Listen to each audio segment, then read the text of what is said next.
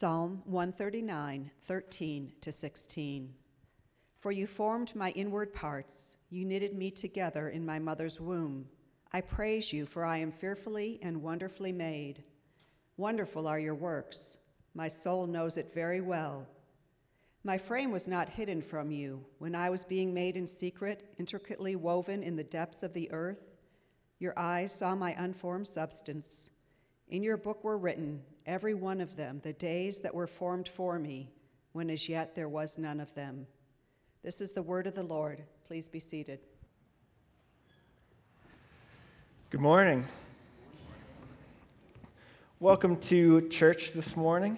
Uh, we are entering our fourth week of our series, Bringing Peace to the Culture War. So, in this series, what we're ultimately talking about is how the kingdom of God spreads on earth. The way that the Bible talks about the kingdom of God spreading is not in terms of a, a top down uh, legislative or authoritative way, but it, also, it, it uses organic metaphors to talk about the way the kingdom of heaven spreads. It's like a small mustard seed that is planted, and it's this tiny thing, and then it grows organically into the largest uh, plant in the garden. And uh, what they're getting at, uh, when, when we're talking about the Bible, excuse me, the kingdom of God spreading in these organic terms, is that it doesn't spread from the top down. The kingdom of God spreads by our hearts changing and us interacting with the people in our lives and the systems that we interact with, our jobs, and by incorporating the principles of the kingdom that have taken root in us by our hearts changing, then other people begin to change as well. And the kingdom of God begins to spread. It becomes to be on earth as it is in heaven, like what we pray for. So, for the kingdom of God to spread now, we often, we typically use this metaphor of a culture war. Uh, which is the idea that there's one culture, like a conservative Christian culture, that, that then finally will crush the other culture into submission, or at least legislate them into submission. Um, and uh, it, that's really not the picture that we have. The picture that we have is much more personal than that. The picture that we have requires your entire life. Uh, you can't say that, uh, which, means, which means that the way that we gauge whether the culture is changing may look a lot different from what we see happening politically. There could be a lot of negative things happening legislatively. There could be a lot of negative things happening politically, and the kingdom of God may still be advancing even more uh, more than ever because it takes place in these organic, everyday places in your life. It takes place in the conversations that you're happening with your coworkers and how you're loving your spouse and how you're raising your children. Uh, that's where the kingdom of heaven spreads. And that means we need to be prepared. We need to be equipped to enter into those conversations and anticipate the Holy Spirit engaging us to bring his kingdom to earth as it is in heaven. So, in order to do that, uh, we view culture differently. The, the things that we would say are typically negative that are happening in our culture, those now become opportunities for us to bring truth into those areas. The areas of brokenness that we see in our workplaces that used to be the reasons that we wanted to leave our jobs, now we see that's the reason that we need to stay. That's the reason we need to remain here, because there's this area of brokenness that now I'm called to move into and redeem by embracing my biblical worldview, by taking the wisdom that the Bible has given me, the changed heart, and the courage that I now have uh, in Christ, I'm able to move into these areas of brokenness with endurance and patience and stay there to redeem them. So, we're looking at that changes the way that we look at and engage with culture. It means that all of these, these broken things, or these typically wrong things that we would say, uh, the way that many in our culture uh, view the world, now we need to see, uh, we need to see how can we step into that way of viewing the world to redeem it. So in order to do that, uh, this series, we're looking at a different article each week, sourced from this website called eon.co aeon.co. And uh, we're seeing how they view these big questions in our culture and see how they bring uh, uh, how our culture is typically talking about these big questions of life. And then we're seeing it how does Christianity engage with that conversation that's already happening in our culture? The idea being this is a conversation that, at least in the background, is already taking place between you and your friends or you and your coworkers. And we're hoping to equip you to bring the truths of the gospel, the truths of the Bible, into that conversation. So, last week we talked about sexuality. This week we are talking about authenticity. Authenticity is a, uh, um, a, an extremely high value in our culture. They say it's uh, probably our number one value. I think that that's particularly true of the generation referred to as millennials, those entitled narcissists. yeah. um, we, uh, we, extremely, we extremely value authenticity. Uh, Charles Taylor, who is a philosopher, yes, those still exist. That's still a job you could do. Uh, it doesn't pay well.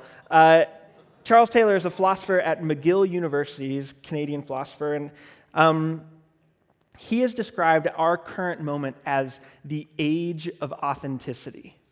That is, it is the number one defining principle of our current time, the age of authenticity.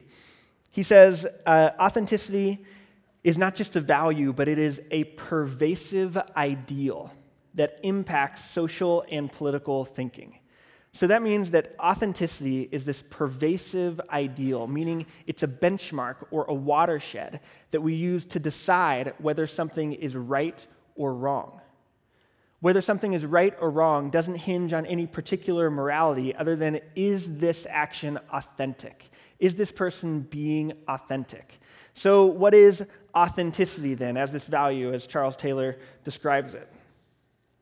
He says, Authenticity is the understanding of life which emerges from the romantic expressivism of the late 18th century, that each one of us has his or her own way of realizing our humanity, and that it is important to find and live out one's own, as against surrendering to conformity with a model imposed upon us from outside by society, the previous generation, religious, or political authority. So, what this means is that the standard, the ethic, the morality that you live by hinges on the things that you discover in yourself by honest introspection. You say, This is a part of me that truly reflects me. It's at the core of who I am. And based on that, not based on any sort of other outward morality that you would discover, not based on any political influence, not based on any religious influence, not based on any societal pressure, but only based on what you introspectively discover within yourself, are you required then to live by. So, this is the foundation of all of our hero stories. You can see it, uh, it's just about the only hero story we have left, in fact, is the person who cuts out on their own. They discover what's in themselves. Every Disney movie, it turns out the magic was in you all along. You just needed to be yourself. Um, that's the story. So, to quote a uh, um, extremely influential figure, she is the princess of the Scandinavian kingdom of Arendelle. You know the reference already? Princess Elsa is her name. Uh, she says, It's time to see what I can do, to test the limits and break through. No right, no wrong, no rules for me. I'm free. Let it go. Let it go. So, uh, the it that she's referring to, the, that she's letting go, is uh, those societal pressures, those political or, or religious or generational pressures that she was feeling to uh, keep the power in her suppressed. Uh, when you're a princess, the uh, generational and political powers happen to be the same thing, so it was particularly difficult for her. Um, it all works out in the end, though.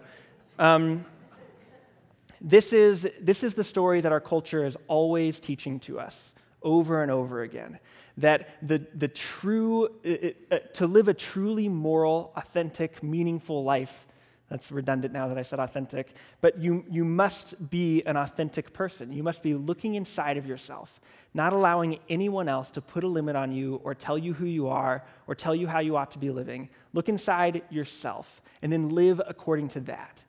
That is our form of morality.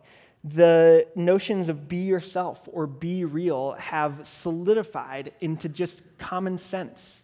They're the, uh, this is the unquestioned ethic of our age, the age of authenticity. This is the one thing that we don't push back against at all. Be yourself, be real. We just take those for granted, as though the world has always and completely thought like that. But the reality is, it, cultures, even Western culture, hasn't always thought like this. Thought like this. It hasn't always been the age of authenticity.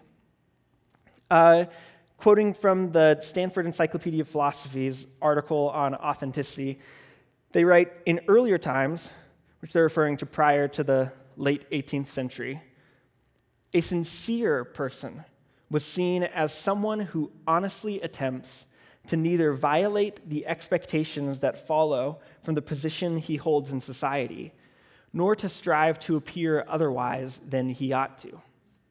See, this earlier time, in this earlier time, prior to the 18th century, our main societal value wasn't authenticity, but sincerity. And sincerity was thought of as something that today we would, we would talk about negatively, using the term conformity. You're just being a conformist. But when they said sincerity, it meant, no, I know what society needs me to be. It needs me to be a shoemaker. And so I'm the guy in this town that makes the shoes. And I'm not, I'm not trying to dress like the guy that makes the hats. And I'm not trying to dress like the king, and I'm not trying to dress like the guys that work for me. I know who I am. I'm the shoemaker here, and I'm not trying to be anything other than that. Uh, it was a morality defined in terms of the society and what society needed. And this switch to authenticity is uh, a morality defined in terms of the individual. So, where one would say, I am whatever society needs me to be, we would now say, I am who I am, no matter what. And I'm going to live according to who I am and what I find within myself, no matter what. Uh, it's a, there, there has been a switch. This hasn't been something that uh, has existed forever. But we know that there is this extremely positive value within authenticity.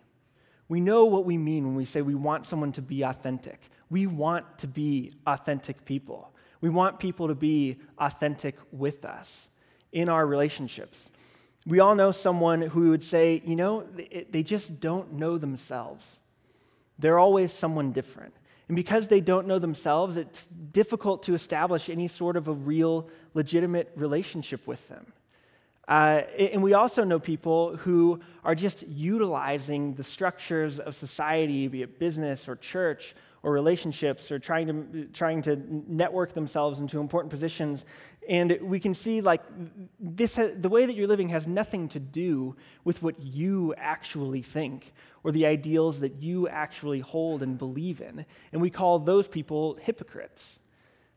And we don't want to deal with hypocrites. We don't want to be hypocritical. We want to act in such a way that aligns with what we truly believe. We want to be authentic people. This is a real value. And it's something worth exploring intelligently because this is an aspect of our society that we can come alongside and say authenticity is a good thing. We want to be authentic in the same way that you want to be authentic. But the ways that we get there, we think, are pretty different. See, authenticity is something that's extremely good and worth looking into, it, more than looking into, worth embodying. But when we embody it the way that just our culture embodies authenticity of merely be yourself, it often ends up with us getting actually a lack of authenticity.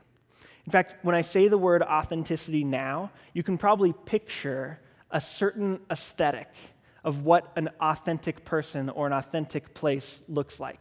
So I'll uh, use a couple of examples. An authentic coffee shop. You can picture it. You can picture what that looks like. Um, a, a person who, we, you know, it's fair trade and uh, it's like locally sourced and organic and it's very authentic. They care about the coffee. Um, but, and it probably has a name like uh, Sales and Oxen. So that was funny because you know that that's like what authentic is supposed to feel like now. It's names like that. I got that name off of a website called uh, hipster.name, which you can go to. And, or excuse me, hipsterbusiness.name. And uh, it random, you just click generate name and it randomly generates names. So it was Sales and Oxen, which would be a great coffee shop name. Circle and Chair there's another randomly generated name, or wrench and dollar uh, was another one. So, uh, but don't you see the problem? Those are based around an authentic aesthetic. The term authentic, it doesn't, it isn't authentic anymore. It's just this other aesthetic in culture that you're meant to subscribe to. So, the hero story of the person cutting out on their own trail, cutting out on their own path, is now no longer even an authentic experience. It's just typical. It's just another societal pressure. It's another way of conforming. Authenticity has become an aesthetic in our society that we just conform to. And so, in our search for authenticity, we oftentimes end up with the opposite. We don't end up finding or expressing ourselves, we end up losing ourselves. So, this morning we're going to look into the way that our culture approaches authenticity. We're going to look at first the paradox of authenticity, which is in trying to find ourselves and express ourselves in our culture, uh, as authentic people, we end up losing ourselves. That's the paradox of authenticity. And next, we're going to look at authenticity redeemed. What is the biblical perspective on authenticity that allows us to freely be ourselves in the world? So, first off, the paradox of authenticity. The essay that we are looking at this week is from uh, that website, Aeon, it's in your newsletter, which is actually sitting in your pocket right now. Uh, if you have email on your phone, you have email on your phone. Uh, and uh, we're looking at the, the essay is called The Makeover Trap, and it's by a lecturer at uh, uh, Cardiff Metropolitan University. His name is Michael Lovelock. And he begins his essay by looking into this uh, Instagram hashtag called Transformation Tuesday. Are any of you familiar with it? Yeah, yeah. So Transformation Tuesday, it's like Throwback Thursday. Throwback Thursday is where you uh, post a, an old picture of yourself and you say, like, can't believe we dressed like that. This is crazy. Um, Transformation Tuesday is where you do a split screen of yourself, and on the left side is like a bad, frumpy picture of you and on the right side is a thin, fit um, picture of you. And you hashtag it Transformation Tuesday. Look at me and what I've been able to do with myself. Um, so, this is typically understood as an exercise in millennial narcissism. Um, but uh, Michael Lovelock actually goes uh, a step beneath this. Uh, and he's saying this isn't merely narcissism. Because you have to continue reading. What are people saying about these transformations? What's motivating them? He says, For these young men and women, improving the physical body is far more than an exercise in vanity. It has come to stand for a host of wider values and beliefs self discipline and strength of mind, and most profoundly, a conduit to self realization, to becoming the person you were always meant to be. There is an ethic of authenticity that is underpinning this seemingly just vain exercise. See, the transformation of Transformation Tuesday is about becoming my real self. This frumpy picture on the left, that's, that wasn't really me. Then, once I got the discipline and the self control and the state of mind to be able to, to engage with myself in this new way, I was able to unveil to the world who I really am, the potential that was really in me, my true and core self. Underpinning this, there's this ethic of authenticity, and there's this idea that within ourselves, there is such a thing as a true self. There is such a thing within our personalities as my core identity. All those things that if everything else was stripped away, this would still be there and I would still be me.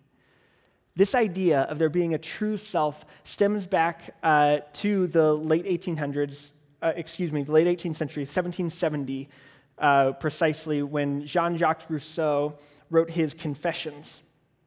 And in that, he points out uh, when the space of interiority becomes a guiding authority, the individual must detect and distinguish central impulses, feelings, and wishes from ones that are less central or conflict with one's central motives. So, this provides us with a system, or at least our first step in understanding how do we become authentic. What are the moves that we need to make towards authenticity? The first thing that we need to do is introspect, look inside of ourselves. But then we have to start making decisions. We have to say, this aspect of my personality, this aspect of me is central. This, this, as opposed to this other thing, is central. It is core. This really is who I am. And all of these other peripheral things, those aren't really who I am. Self discovery is therefore an isolated process which only requires introspection. And then it causes us to make these delineations within ourselves. This is really me, this isn't really me. And then the ideal is that we live according to those things that we have decided are really us. See, this raises a bit of an issue. When I said that sincerity jumped uh, from, from the ethic of sincerity, we jumped to the ethic of authenticity. I actually skipped this step, which we're going to flesh out here. We, in between that was the ethic of autonomy. So, the issue that we'll look into now is how our authenticity actually subverts our autonomy. So, we're going to look into how that can be the case. What happens is when authenticity becomes the central ethical force, then when we look inside and we discover some aspect of ourselves that is truly the core of who we are, and we decide this is truly the core of who I am, then we must live according to that essence of who we are. So that means that even if we see that another option is more reasonably right or more reasonably true, it doesn't matter. Because if we've seen that this is the core of who I am, then we actually subvert our reason, subvert our autonomy, which is the ability to step back and say, what is the right thing to do? Let me reason through this morally and decide what is the correct option, what is the correct alternative, how should I be living in this type of situation. Now we say, if there is a core of me that subverts whatever I think to be reasonably correct or reasonably true, I'm compelled to go with what is the core of me. Otherwise, I'm inauthentic. I'm losing myself. So that means you can reasonably conclude that uh, it, it is the right thing to do to maintain my commitment in this marriage. But if I look within myself and I see that there is a reality of a sexually liberated person, that's in myself. And that for that person to go denied, for that person to go unexpressed, is just me being inauthentic. And so I have to live according to that desire, even though it may seem reasonably wrong. Uh, this is a theme in a, in a, lot of our movies, that sort of sexual liberation story. Uh, do you remember the 1999 Best Picture American Beauty? Yes. That's what that movie was about. Uh, it's about a man who goes through that, it's about a man discovering his authenticity, who, even though it may seem reasonable to stay committed to his spouse, he realizes, I'm the sexually liberated person.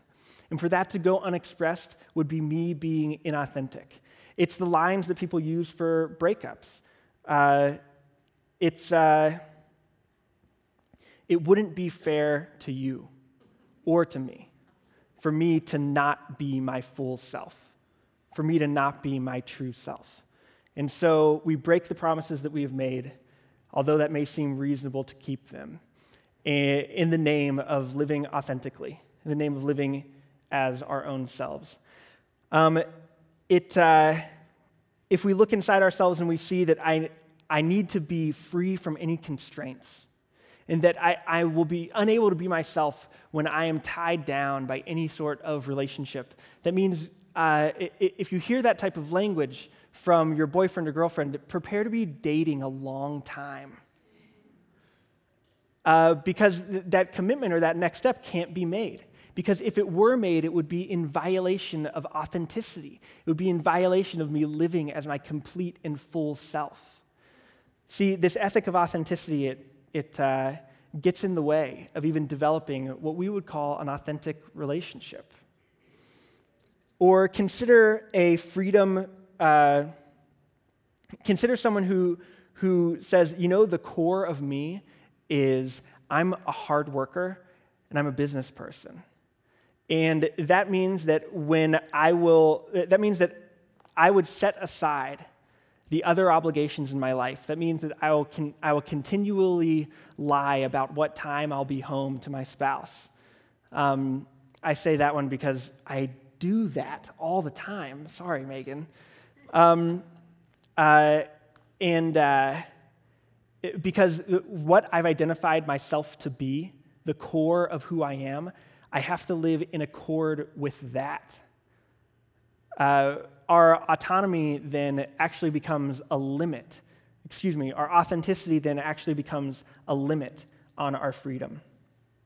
See, when we make decisions about what the most essential qualities of ourselves are, we're also simultaneously deciding how will we then live? How will we act out these qualities? Because in order to be authentic, there needs to be the internal disposition of who I think I truly am, and then there needs to be the external representation of that. That's what authenticity means the internal and the external lining up. So when we're deciding what is the core of ourselves, uh, then we're also deciding how will we live? What, if we separate ourselves from action or meaning, our lives then become either hollow or despairing.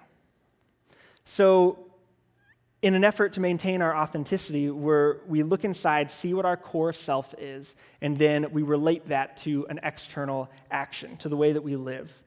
So let's look at uh, what, turn to a quote from Kierkegaard, um, who had a lot to say about authenticity. He frames it in terms of becoming what one is, which I think is a great way of saying it. He says, Becoming what one is and evading despair and hollowness is not a matter of solitary introspection, but rather a matter of passionate commitment to a relation, to something outside oneself that bestows one's life with meaning. So, if you consider our example, any of our examples above, they're deciding of what made the core of themselves be it their work ethic, be it their sexuality, be it their freedom. Those things being at the core of themselves required a passionate commitment to something outside of themselves, to their freedom, to their sexuality, to their work. And that, that passionate commitment to something outside of themselves, that is what provides their life with meaning. That's what keeps them from becoming hollow or despairing. We find our meaning in the things that we say, in the things that we passionately commit to outside of ourselves. In Christian language, the way that he's describing this term, this phrase, passionate commitment to a relation to something outside oneself that bestows one's life with meaning, that's, that's a, what we would say is what, what you're putting your faith in. What is your faith in? What is that thing that you're committing to passionately outside of yourself that you think will give your life meaning? What is functionally doing that? That is, gets to the core of what you think it means for you to be authentic. And it gets to the core of what your faith is actually in. What do you put your faith in? So, in distinguishing between what is essentially us and what is not, we are always selecting what it is we will be passionately committed to on the outside. And distinguishing what makes the core of ourselves, ultimately, what we're asking is what am I going to put my faith in that will give my life meaning and allow me to live freely as myself? Those are the questions that we're actually asking when we're deciding what will it mean for me to live authentically. So, your internal delineations of what is and isn't really you require an external expression to be authentic. So, then what happens is, is it's this odd trick of where all of a sudden I need to decide what is really me, but then I need to find something on the outside that matches that so that I can prove my own authenticity, so that then I can actually manifest it. So, the, so then what happens is it ends up being retroactively just societal pressure deciding what is you and what isn't really you. You're deciding what am I going to give, what in society am I going to give the God-like power of ascribing meaning to my own life? That's the question that we're asking in terms of our authenticity. And society hasn't always agreed on what those things are. A great example that I uh, listened to Tim Keller give, I don't know if you've heard of him, uh, we, uh, is if this were a thousand years ago and you were an Anglo Saxon warrior and you were walking around Anglo Saxon land. uh, what, uh, and you found, you looked in yourself and you said, the core of my identity is uh, that I'm an aggressive person. I'm a warrior. I battle. And so that society walks, that society says, yes, that is the core of who you are. That is who you really are. But currently in our society, if you were to walk around as this aggressive person who are constantly taking out your aggression on other people, our society would say, that's not really who you are that just comes from an insecurity and from a not really knowing yourself. You see, so it, it, it, ultimately becomes these societal norms that are dictating what is and isn't really you. Our society currently says that no matter what you're feeling sexually, no matter what your sexual desires are, that is really you. That is the core of who you are. But society hasn't always thought that. That hasn't always been the case of where we find the seat or the core of who we really are. So, what we're deciding is what in society are we going to give the God like power of ascribing meaning to our lives? Another way to say that is what are we going to make ourselves a slave to? What am I going to make myself totally committed to in the hopes that it will give me the ability to live freely to live as myself, finally, freely in the world. It's a, uh, it's a bit of a trap. Another more lighthearted example is uh, hipsters all want to dress different. And so they all dress the same. Uh, because we looked out into society and we saw what does it look like to dress different? What does it look like to be myself in my dress? And uh, it looks like these people who dress different. so, our search and quest for authenticity, often paradoxically, we lose ourselves. It becomes mere conformity. In this attempt to hold on so tightly to what we think is truly us, in this covetousness that we have of who I am inside, we lose ourselves. In loving our lives, we lose them. So, the advice of be yourself, while meant to be liberating, can often be quite enslaving. So, what does authenticity look like when it's redeemed? What does it look like to live truly authentically? The way that we had hoped in the beginning. Well, the text that we're looking at today, uh, it answers one question right off the bat.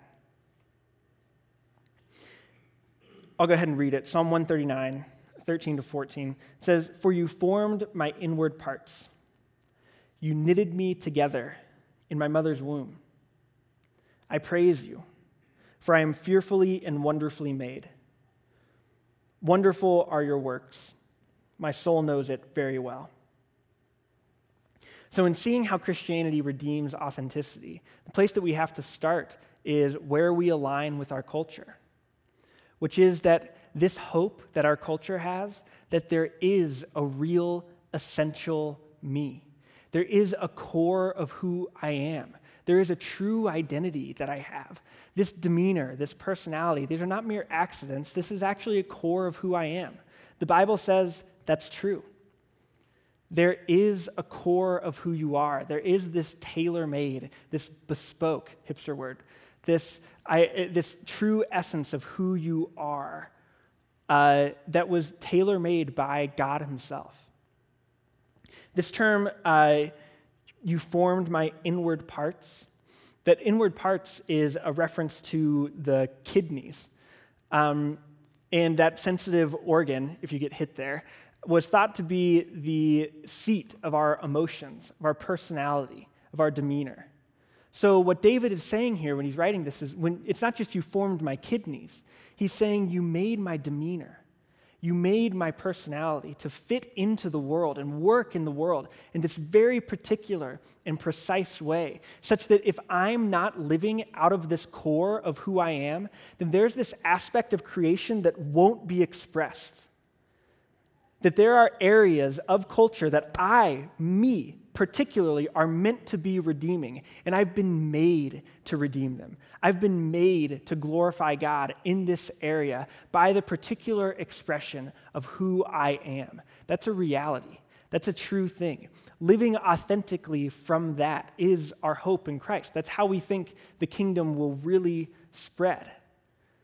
It requires you living authentically, living as who you really are. So, that true self that the age of authenticity seeks to be living from is a reality. It's a reality of who we are.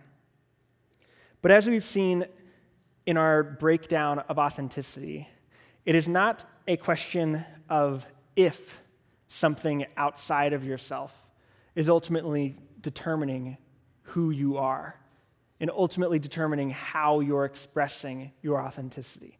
It is not a question of if that belongs to something outside of yourself. It is a question of what that thing outside of yourself is. So we saw a requirement of authenticity is in order for our lives to have meaning in it, we need a passionate commitment to a relation to something outside oneself that bestows one's life with meaning. And therefore, the question is what is that thing going to be?